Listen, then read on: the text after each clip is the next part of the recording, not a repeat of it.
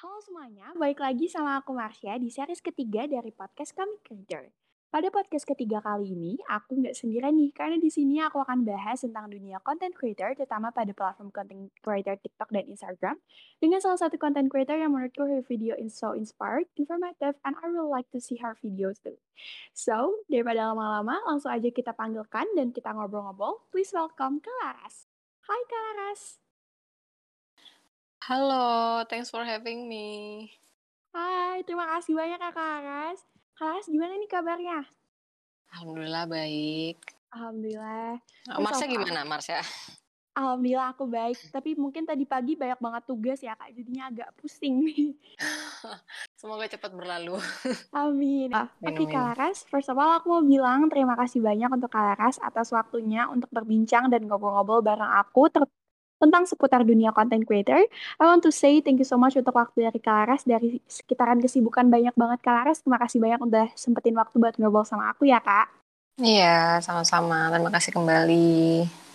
Oke Kak, sebelum kita ngobrol-ngobrol nih Kak, boleh nggak Kak Laras untuk kenalin tentang diri Kak Laras terlebih dahulu dan kesibukan apa aja sih yang Kak Laras lagi jalanin? Eh, nama aku Laras, nama lengkapnya Larasati. Nggak ada tambahan apa pun, cuma Larasati. Oh iya, Laras itu doang Kak. Iyalah. Um, aku seorang ibu rumah tangga, seorang istri Hmm. juga. Uh, saat ini aku menggeluti uh, profesi fotografer, kemudian juga beauty content creator. Wow, keren banget. Kak Laras udah punya udah punya anak dan udah rumah tangga tapi juga tentang fotografer ya Kak, menjadi seorang fotografer. Iya, aku Wow. masih menggeluti uh, pekerjaan itu sampai sekarang. Wow. Oke Kak, mungkin kita langsung ngobrol-ngobrol aja kali ya. Ya boleh boleh. Oke Kak Laras. Untuk pertanyaan pertama nih Kak, boleh nggak Kak Laras ceritain tentang awal mula Kak Laras terjun dan berkembang di dunia content creator dan apa aja sih yang memotivasi Kak Laras untuk memulainya? Oh jadi awal aku terinspirasi untuk jadi beauty content creator itu di tahun Hmm. 2015. Jadi 2015 itu Oh. belum banyak beauty content creator ka- eh, kayak sekarang. Jadi dulu itu Hmm. platformnya masih YouTube dan Instagram aja.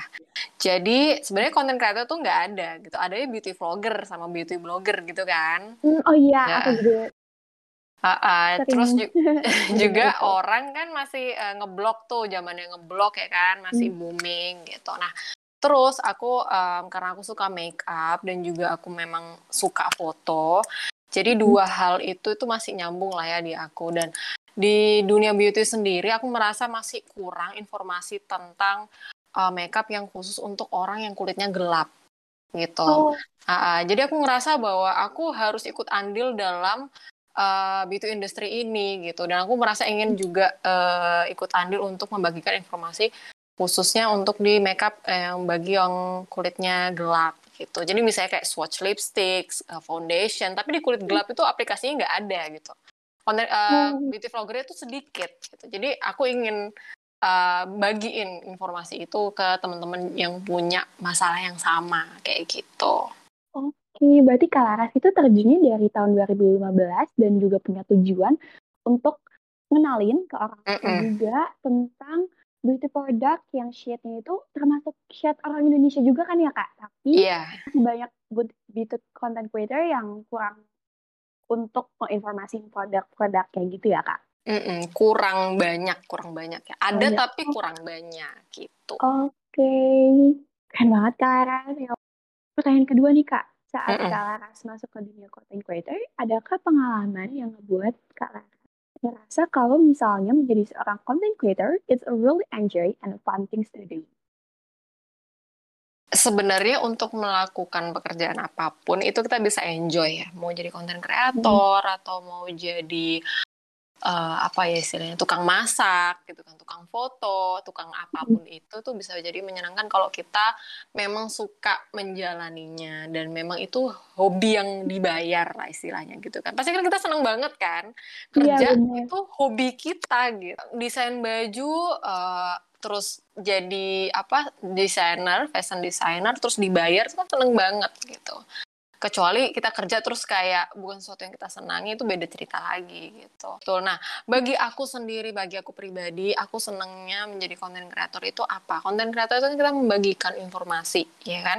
Hmm. Uh, pada saat kita membagikan informasi tertentu dan orang orang-orang itu merasa uh, ini aku banget gitu. Oh, orang ini ngerti aku banget gitu. Dan merasa terbantu dengan informasi yang kita bagikan itu menurutku hmm. sesuatu yang sangat-sangat menyenangkan dan uh, bagi apa ya? Ya gimana sih kita uh, perasaannya kalau kita bisa bantu orang gitu. Pasti kan sangat-sangat hmm. senang dan uh, bangga juga kayak gitu. Ternyata kita bisa bermanfaat gitu bagi orang lain. Bener ya banget ke arah mm-hmm. kayak misalnya aku tuh kalau misalnya juga terjun dunia podcaster terus ada bilang makasih banyak ya buat podcastnya kalau aku jadi makin pede nih untuk buat trik-trik. Aku tuh ngerasa juga seneng gitu kan ya kak? Saya kita bisa mm-hmm. betul betul. Oke kak. Mm-hmm. oke kak. Lanjut ke pertanyaan nomor tiga nih ya. Kalau Kak Laras dari ceritain nih perkembangan Kak Laras dari dulu menjadi seorang content creator sampai sekarang what something that make you really grateful to the project yang dulu tahun 2015 sampai sekarang itu apa progres yang kayak buat Kak Laras itu kerasa bersyukur banget gitu? Uh, aku masa bersyukur ada yang paling penting ya bersyukur aku masih bisa dikasih kesehatan gitu. Jadi sampai sekarang pun aku di sini uh, aku masih sehat gitu kan. Hmm. Jadi halangan halangan-halangan untuk membuat konten itu uh, minim minim banget walaupun hmm. memang beberapa kali sakit ya kan karena kecapean nah, itu sebenarnya alarm buat aku untuk istirahat jangan kerja terus gitu kan hmm. nah kemudian yang kedua adalah partner aku yang selalu mendukung aku untuk se apa hmm. selalu semangat kemudian juga uh, memperbolehkan aku untuk bekerja walaupun hanya di rumah aja. Itu aku sangat-sangat bersyukur banget mempunyai partner yang suportif banget gitu. Bisa saling mendukung untuk ya hmm. apa ya? Ya aku tahu suami aku kerja gitu. Tapi dia bisa uh, mengerti bahwa aku juga uh, pengen bekerja gitu seperti itu. Itu aja sih sebenarnya lebih kayak ke supportif support system aja sih dari lingkungan Kalaras itu sangat mendukung Kalaras juga ya untuk menjadi. Eh, Alhamdulillah iya. Alhamdulillahnya ya kan. Mm, mm, mm. Itu kamu juga, kamu juga sebagai podcaster juga, menurut aku juga support sistem aku juga gitu. Jadi aku oh, iya, banget nih. Thank you banget. Terima kasih banyak Kalaras. Iya. Berarti emang benar-benar lingkungan itu sangat mendukung kita ya kak. Iya pada saat lingkungan uh, uh, uh, lingkungan yang mendukung kita kan tentunya kita juga akan merasa uh, apa ya bersyukur gitu loh. Bersyukur atas segala apa pun kita masih nafas bersyukur hmm. didukung teman bersyukur semuanya serba bersyukur. Alhamdulillah ya Allah. Makasih banyak ya Clara aku jadi iya thank you itu. di hari-hari aku yang aku jalanin Oke kak, lanjut ke pertanyaan nomor empat ya kak. Kalau membuat konten di TikTok, kayak kita nggak pernah asing deh ke konten dengan kata project page atau hashtag FYBCA Indonesia untuk menembus algoritma TikTok. Enggak biasa kita sebut dunia TikTokan ya, Kak. Menurutku, uh, do not overthinking. Jadi jangan takut untuk memulai, ya. Uh, mulai aja, gitu. Mulai aja. Kita kalau mau bikin konten ya uh, bikin. Jangan terlalu banyak dipikirin. Nanti takut orang nggak suka, takut jelek segala macam nggak usah dipikirin. Pokoknya mulai aja karena pada saat kita nggak mulai, aja. betul, jalan aja. Tapi bukan in relationship ya, itu beda lagi. Ya kan? Iya. Tapi kita dalam membuat sebuah karya, apa pun itu, mau lukisan, mau baju, apa pun itu, bisnis, mulai aja. Kita kan nggak akan tahu pada saat kita mulai itu uh, kita butuh apa, kayak gitu. Jangan takut jelek, jangan takut nggak enak, jalanin aja, bikin dulu pada saat kita udah jalanin baru kita tahu oh bahwa kita kurang A B C D E gitu. Yang kedua adalah um, niat. Pada saat kita udah berusaha untuk uh, misalnya aku nih selalu pengen bikin terus kayak gitu ya udah gitu. Komitmen, niat hmm. dan pada saat kita di tengah-tengah berasa runtuh gitu ya kayak aku capek banget ini aku nggak banget aku nggak suka dan hmm. segala macam ada lah ya itu ya di press momennya gitu uh, kita selalu ingat lagi bahwa kenapa kita alasan apa yang buat kita memulai uh, bisnis ini atau pekerjaan ini gitu. Ingat lagi alasan awal kita memulai ini kayak gitu. Jadi kita bisa semangat lagi paling nggak ada percikan api lagi itulah. Seperti okay. itu. Wow. Terima kasih banyak lagi Kak Laras. Supaya ini inspirasi aku banget. Thank you, thank you. Oke Kak Laras, lanjut ke pertanyaan nomor 5 ya. Ya. Yeah. Oke, kalau misalnya Kak Laras buat konten atau lagi membuat mm -hmm. konten, apa aja barang atau alat yang Kak Laras siapkan? Oke. Okay. Uh, pertama yang aku siapkan adalah nawa itu atau niat.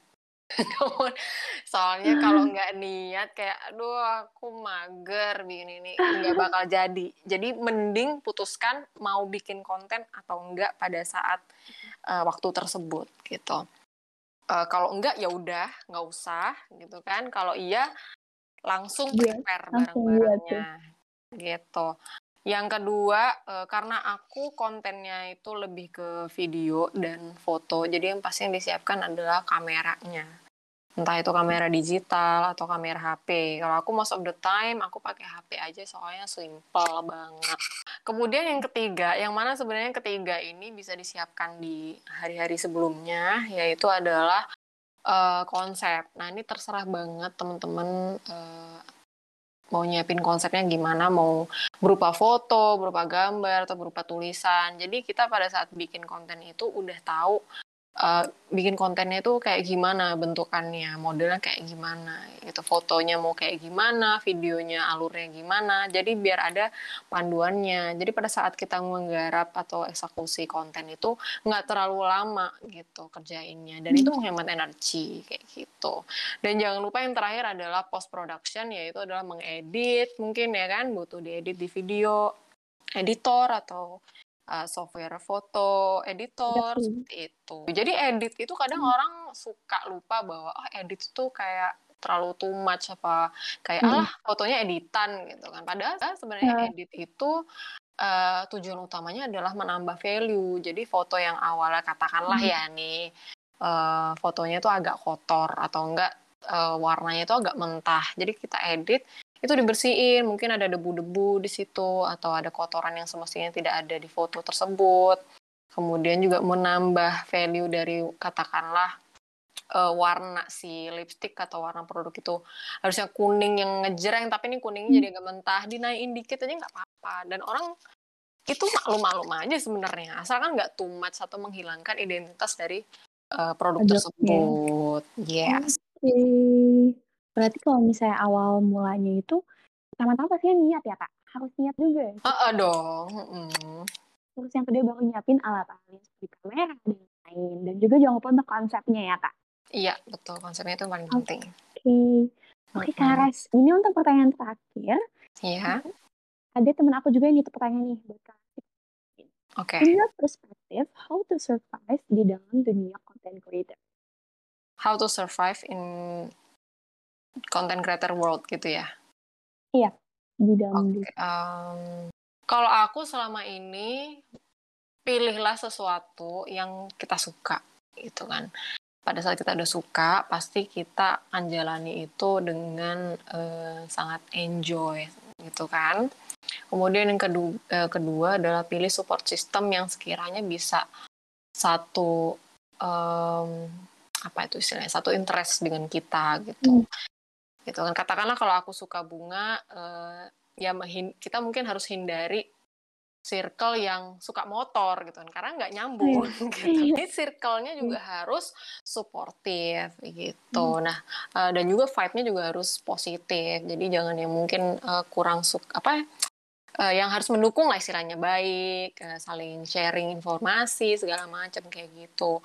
Kemudian yang ketiga uh, untuk bertahan ya kita jangan lupa untuk selalu uh, istirahat lah istilahnya. Jangan sampai hmm. kita terlena lah dalam sebuah pekerjaan yang pekerjaan apa pun sebenarnya pekerjaan yang kita jalani. Kadang kita kalau kerja itu suka terlena misalnya nih yang tiba-tiba uh, hmm. udah famous istilahnya atau terkenal gitu.